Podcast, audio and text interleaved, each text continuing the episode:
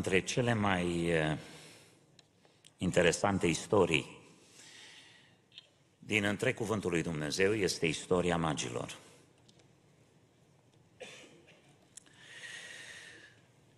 Cine sunt magii? Câți au fost? Ce poziții au avut? Preocupările lor sunt încă subiect de dezbatere. Este foarte clar că au fost niște oameni de o înțelepciune deosebită. Biblia vorbește despre această înțelepciune a lor în pasajul din Matei, capitolul 2. Chiar în limba engleză, multe traduceri nu vorbesc despre uh, magi, vorbesc despre wise men, oameni înțelepți. Unii dintre cei mai pregătiți oameni ai timpului respectiv participă și sunt parte din uh, această istorie a Crăciunului. Aș vrea să vorbesc puțin despre înțelepciunea magilor și modul în care această înțelepciune și închinarea lor i-a condus către Domnul Isus Hristos. Mai întâi, înțelepciunea magilor. Este o înțelepciune intelectuală, pe care toți o putem avea prin cercetare și logică intelectuală. Vedeți, uh, ne uităm la ceea ce realizează oamenii, uh, construcții, dacă vreți. N-au ajuns la nivelul acesta nici într-un an, nici în zece. Deși ne uităm la construcții vechi, la piramide, la uh, templele interesante ale vremurilor antice. Și acele au fost rodul unei experiențe și unor cercetări de ordin intelectual, unor concluzii obținute prin observație, prin testare. Au durat sute și mii de ani. Uh, observarea naturii și a cerului este o preocupare destul de veche, probabil cât de veche este omenirea. Se numește astrologie, astronomie, um, a devenit o adevărată formă păgână de religie, astrologia, și Dumnezeu a interzis-o poporului său. Iată de ce uh, copiii lui Dumnezeu, pocăiții, nu se uită la zodiac, nu urmăresc zodiacul. Um, dați-mi voie să vă spun foarte sincer că dacă cineva m-ar, m-ar întreba în seara asta care este zodia timpului meu de naștere, habar n-am. Nu că nu știu în mare anumite lucruri din cultura generală, dar uh, nu cred că ar trebui să ne intereseze și înainte de a vorbi despre această înțelepciune a magilor, vreau să subliniez că cititul în stele,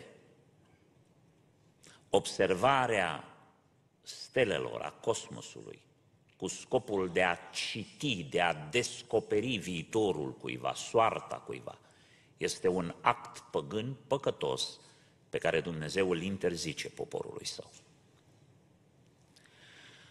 Cu toate acestea, l-a permis acestor oameni, într-o singură circunstanță, și anume atunci când s-a născut Domnul Isus Hristos.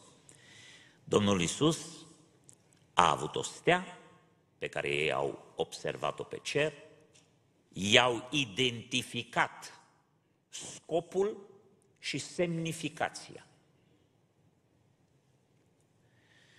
Asta este înțelepciunea intelectuală. Au ajuns la Domnul Isus Hristos prin studiul, prin cercetarea acestor lucruri care îi preocupau, care reprezentau preocupările lor. Apoi l-au căutat prin înțelepciunea naturală, care ne vorbește despre logica bunului simț. Ei, înțelepciunea intelectuală i-a adus în zona generală. în care s-a născut Domnul Isus Hristos. Dar acela era un teritoriu destul de mare. Pentru că steaua aceea de pe cer n-a fost ca un laser care să se concentreze asupra unui loc. Pe de altă parte, ei au călătorit zi și noapte o perioadă îndelungată, o să spun puțin mai târziu de ce, probabil până în doi ani. Uh, și dacă steaua aceea nu s-a arătat în fiecare zi, ei au făcut calcule, au știut cam zona generală în care trebuie să ajungă. Atât i-a dus cunoștința lor de ordin intelectual. Dar, când au ajuns în zona aceea, în țara, unde se născuse împăratul de curând, născut al iudeilor, și-au folosit înțelepciunea naturală și prin logica bunului simț s-au dus la palatul lui Irod. E normal că dacă îl cauți pe un împărat de curând născut, n-aveau ei cum să ajungă la Iesle, cum să se ducă într-un sat, cum să se ducă într-o localitate neînsemnată. Folosind logica bunului simț, au întrebat, unde este capitala acestei țări? I-a răspuns, la Ierusalim. Și s-au dus la Ierusalim. Dar au ajuns în Ierusalim, au întrebat, unde este palatul? Locul unui împărat este în palat. Și i-au spus unde este palatul. Și când s-au dus la palat, au spus, vrem să vorbim cu împăratul. Este foarte probabil că oamenii aceștia au avut poziții înalte, în tot felul de speculații. Uh, există traduceri unde sunt numiți kings, împărați. Ce au fost ce n-au fost, li s-a dat acces direct la împăratul Irod. Dacă erau păstorii, vă asigur că nu i-ar fi primit nimeni, n-ar fi trecut de prima gardă. Oamenii aceștia au ajuns în prezența împăratului și au folosit înțelepciunea naturală, în logica bunului simț. Ei, nici aici n-au ajuns foarte departe, pentru că Irod a întrebat, unde este locul profețit? Și a spus Betleem. Da. Și Betleem era o regiune. Biblia spune că li s-a arătat o stea, dar nu o stea îndepărtată undeva pe cer, ci o stea care s-a arătat deasupra lor și care i-a călăuzit și s-a oprit exact deasupra casei unde era Domnul Isus în Betleem. Aici nu mai vorbim de o înțelepciune intelectuală, de o înțelepciune naturală, ci de o înțelepciune spirituală. Oamenii aceștia părăsesc zona intelectualității lor, a expertizei lor în cititul stelelor. Părăsesc zona bunului simț, care le spunea că trebuie să scotocească undeva prin capitală, prin prejurul palatului, dacă nu în palat. Și se ia după o lumină care călătorește deasupra lor și care îi conduce până la locul unde era Isus. Aceasta este o înțelepciune, o intuiție de ordin spiritual. Um, iarăși trebuie să vă mărturisesc ceva.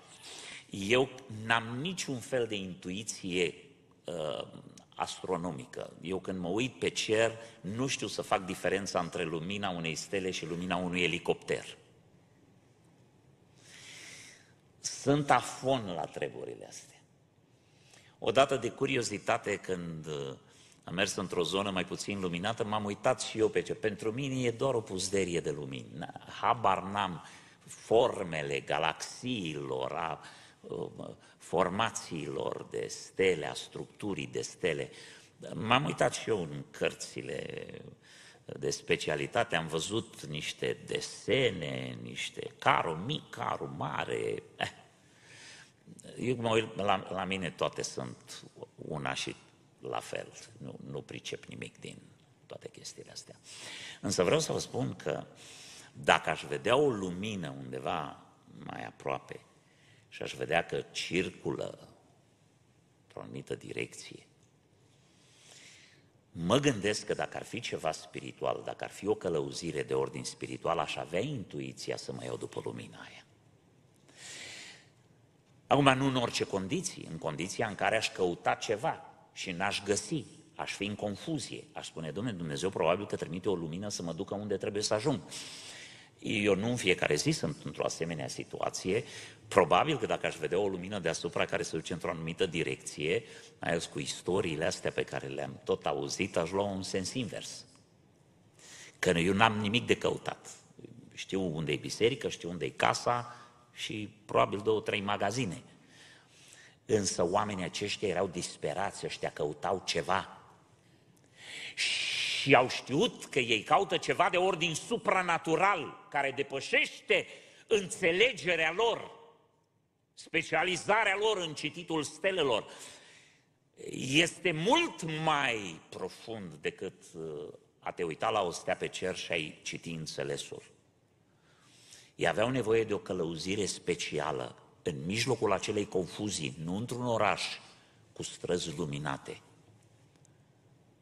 într-un loc peznă, cum era pe vremea aceea.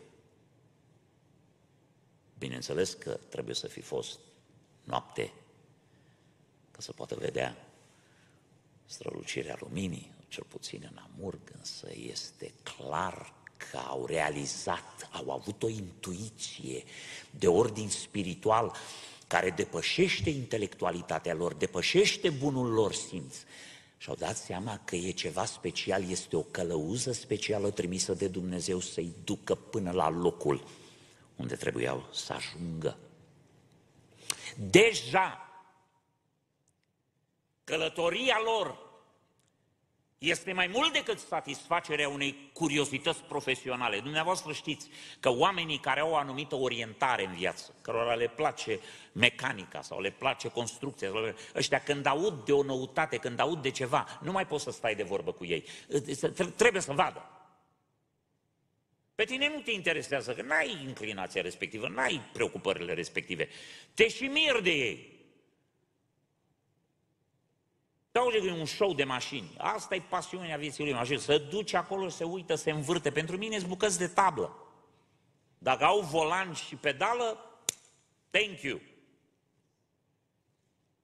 Pentru ei e o pasiune să vadă fiecare molding, fiecare apțipild, fiecare țeavă, fiecare... Ei, oamenii ăștia au părăsit zona obsesiei profesionale. Și au intrat într-o altă dimensiune și au dat seama că sunt într-o călătorie de ordin providențial, care depășește profesia lor, care depășește expertiza lor, care depășește tot ce au știut sau n-au știut până atunci. Și au urmărit această lumină care i-a dus până în dreptul casei, unde era Domnul Isus. Și acum se întâmplă altceva. Părăsim zona înțelepciunii, înțelepciunea de ordin intelectual, înțelepciunea naturală a bunului simț și chiar intuiția spirituală care îi face să călătorească sub călăuzirea acestei stele până la locul unde e Domnul Isus Hristos. Și vedem închinarea magilor.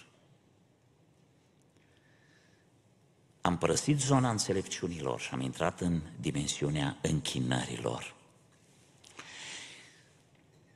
Vreau să vă spun însă că închinarea lor a început cu mult timp înainte de a ajunge în dreptul casei. Când oamenii aceștia au înțeles semnificația acestei stele, aceasta a început să devină o formă de închinare, călătoria lor. Este călătoria închinării, un drum lung. care implică pericole, cheltuieli, sacrificii. Și probabil cea mai mare cheltuială și cel mai mare sacrificiu al magilor este timpul. Știm că această călătorie a durat de la momentul când a apărut steaua, momentul nașterii, până când au ajuns în Betleem. Nu știm cât mai puțin de doi ani. Cert este că Irod a omorât copiii de la doi ani în jos. Pentru că interesându-se de călătoria magilor și întrebând despre timpul în care s-a arătat steaua, a vrut să fie sigur că în acest infanticid, masacru, este sigur prins și împăratul de curând născut al iudeilor. Căutarea închinării este o adevărată închinare în sine, sacrificiu, drum lung, oboseală, despărțire de cei dragi, de mediul în care ei trăiau. Poate despărțire de confortul palatelor lor, dacă erau oameni așa de importanți și de cunoscuți. Vedeți, călătoria aceasta ei n-au pus-o pe seama aghiotanților lor, a supușilor lor, și-au asumat-o în mod personal. Cuvântul lui Dumnezeu spune prin Apostolul Pavel, predica din Areopag, că Dumnezeu este aproape de noi și chiar atunci când îl căutăm bâșbâind, dăm de el. Eu îmi închipui un om în întuneric spiritual, exact ca un om care este orb din punct de vedere fizic și care nu știe ce este în jurul lui. Tendința unui om atunci când este în întuneric, dacă se stinge lumina undeva, imediat te folosești de mâini să vezi ce este în jurul tău, bâșbâi. Știți ce spune cuvântul lui Dumnezeu? Când în întuneric, când în întunericul spiritual, întinzi mâinile, precis, îl vei atinge pe Dumnezeu, pentru că nu este departe de niciunul dintre noi. Oamenii aceștia au călătorit din punct de vedere fizic o distanță lungă. Au făcut sacrificii enorme și călătoria lor a însemnat acoperirea acelei distanțe și timp. Dar în momentul în care au început călătoria, determinați să-l vadă, să-l întâlnească pe acest împărat, ei au început să devină închinători. Pentru că în întuneric, deși erau printre cei mai luminați oameni ai timpului, când credința s-a sălășluit în inima lor, oamenii aceștia au căpătat un scop. Și închinarea înseamnă mai întâi o căutare, în al doilea rând credință. Drumul acesta al lor a fost un drum cu scop. Ascultați, au spus, vrem să-l găsim, să ajungem la el, de ce? Ca să ne închinăm lui. Probabil o paranteză și o comparație puierilă, dar cred că este semnificativă. Dumneavoastră ați venit în seara aceasta la biserică, nu știu cât timp v-a luat. Știu că marea majoritate a membrilor bisericii sunt la o distanță de maxim 15 minute de biserică. Câțiva poate sunt la 20-25 de minute, o jumătate de oră. Poate unii mai mult, dar nu mulți. Când ați devenit dumneavoastră închinători? Când ați intrat în sanctuarul bisericii? Acum știu că ați fost și ieri și șalaltă ieri, dar mă refer actul acesta al închinării dumneavoastră. Când a început? A început când ați intrat în sanctuar sau când ați plecat de acasă cu scopul să vă închinați în părtășia bisericii? Acest gen de închinare. Știu că noi trebuie să ne închinăm 24 de ore din 24, că viața noastră trebuie să fie un act de închinare permanent. Dar închinarea noastră împreună. Când a început? Vă spun eu când a început. Când ai plecat de acasă cu scopul să vii împărtășia bisericii să te închini. Asta face parte din închinarea noastră. Uh, și iarăși o paranteză, citeam uh, câteva cuvinte spuse de un mare om al lui Dumnezeu, predicator și păstor american, zicea așa, dacă credința ta nu te aduce la biserică, nu te va duce nici în rai. În engleză sună puțin mai cute. If your faith does not get you to church on Sunday, it will not get you to heaven someday.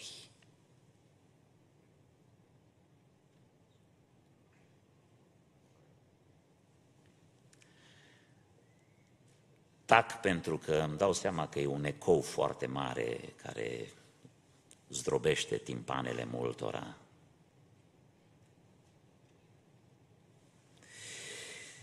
Credința îi pornește de acasă, îi împinge cu scopul de a ajunge în prezența Domnului și de a se închina. Am văzut căutarea închinării, credința închinării. Dar ascultați, închinarea magilor se termină cu convertirea lor, convertirea închinării. Pentru că închinarea, odată ce te aduce în prezența lui Dumnezeu, prin revelația despre care vorbeam mai devreme, te transformă în închinător. E o mare diferență între a te închina și a fi închinător. Biblia spune, Domnul spunea femeii de la fântână în Samaria că Dumnezeu caută închinători. Dragii mei, înaintea lui Hristos, într-o zi se va pleca orice genunchi. Din cer, de pe pământ și de sub pământ. Dar acești închinători, nu toți, prin doar actul închinărilor. Vor fi închinători adevărați de care are nevoie Tatăl în împărăția Lui. Dumnezeu are nevoie de închinători convertiți. Și Biblia spune că în urma revelației, nu mă refer doar la steaua care i-a călăuzit până în dreptul locuinței, ci la visul pe care l-au primit din partea lui Dumnezeu, s-au întors pe un alt drum dar nu s-au întors pe un alt drum, doar în sensul că au folosit o altă rută, ci din punct de vedere spiritual. Oamenii aceștia, oamenii aceștia care s-au închinat înaintea pruncului și au adus o închinare completă, proșternuți înaintea lui, aducându-i daruri, și recunoscând domnia lui. Oamenii ăștia n-au bătut drumul ca Iisus să rămână doar un împărat de curând născut al iudeilor. Oamenii aceștia în urma călătoriei lor l-au recunoscut pe Iisus ca împăratul de curând născut al inimilor lor au cheltuit prea mult, au riscat prea mult, au investit prea mult, ca Hristos să fi rămas doar împăratul altora. Și știți ce este tragic? Când au plecat de acolo, era împăratul lor, dar împăratul iudeilor era doar de drept, dar nu și de fapt.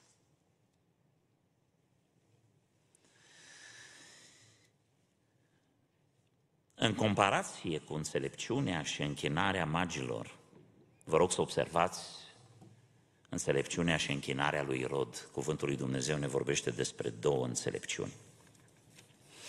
În Iacov, în capitolul 3, de la versetul 13, Cine dintre voi este înțelept și priceput să-și arate prin purtarea lui bună faptele făcute cu blândețea înțelepciunii? Dar dacă aveți în inima voastră pisma amară și un duc de ceartă, să nu vă lăudați și să nu mințiți împotriva adevărului. Înțelepciunea aceasta nu vine de sus, ci este pământească, firească, drăcească. Căci acolo unde este pismă și duc de ceartă este tulburare și tot felul de fapte rele. Înțelepciunea care vine de sus este întâi curată, apoi pașnică, apoi blândă, apoi ușor de, îndeplin, de înduplecat, plină de îndurare și de roade bune, fără părtinire nefățarnică. Și roada neprihănirii este semănată în pace pentru cei ce fac pace. Înțelepciunea lui Irod este o înțelepciune drăcească. Vedeți, această înțelepciune exploatează profeția chiar. Unde spune profeția că se va naște? V-ați gândit vreodată ce pedeapsă îngrozitoare? Am eu nu știu cum arată iadul. Am citit câteva descriere ale iadului, unii se pare că au avut niște revelații, deosebite una de alta. Va însemna iadul ceva separat pentru fiecare chinuit în focul veșnic? Nu știu. Cineva spunea că fiecare om care va ajunge în iad va fi chinuit prin absența lucrurilor pe care le-a prețuit în viață. În fine. Eu doar citesc că o să fie aruncați într-un foc veșnic. Numai ce fel de foc e ăsta și cum este, nu știu. Vor fi diferite etaje. E adevărat că o să fie o talpă a iadului, unde ajung cei mai mari păcătoși. Nu știu. Dar un lucru vi-l spun. Dacă există o talpă a iadului, Irod ajunge acolo. Însuși faptul că a întrebat unde scrie Biblia că se va naște, a recunoscut autenticitatea profeției. El n-a omorât toți copiii din Israel, i-a omorât pe toți din Betlehem. Ce a făcut omul ăsta este un tip anticristic. Este o acțiune intenționată și conștientă de a-l ucide pe Fiul lui Dumnezeu. Omul ăsta stăpânit de diavolul, că de-aia înțelepciunea e drăcească, pentru că vine de la diavolul. A crezut că poate să stopeze planul lui Dumnezeu. Și-a închipuit așa ceva. Moartea lui și veșnicia lui sunt tragice și irreversibile. Exploatează profeția, exploatează naivitatea magilor. Și le spune, auziți, vreți să vă închinați? Și eu vreau să mă închin lui. Veniți înapoi și spuneți-mi, probabil că magii au plecat de acolo cu ideea până când au avut visul de la Dumnezeu. Băi, ce împărat cum se cade, auzi, domnule, să vrea și el să vină să închine. Și face uz de propria sa autoritate. Exploatează propria lui autoritate și putere. Dă ordin ca toți copiii de parte părbătească din zona Betleemului, de la doi ani în jos, să fie uciși. Provocând, așa cum spuneam mai devreme, acest infanticid. Probabil cel mai mare păcat la venirea Domnului Isus Hristos în lume a fost acest infanticid. Și cel mai mare păcat înainte de a doua venire a Domnului Isus Hristos în lume este infanticidul de tip global, uciderea pruncilor prin avort. Este același diavol. Este încercarea satanei de a șterge din istoria omenirii zeci și zeci de milioane de ramuri de existență. Gândiți-vă, numai în America, aceste zeci de milioane de avorturi, începând din anii 60, au șters din istoria acestei țări zeci de milioane de linii genealogice.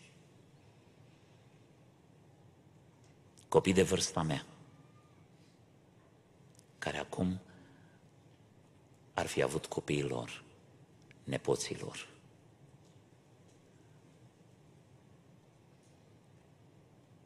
Istoria omenirii este pătată, este însângerată.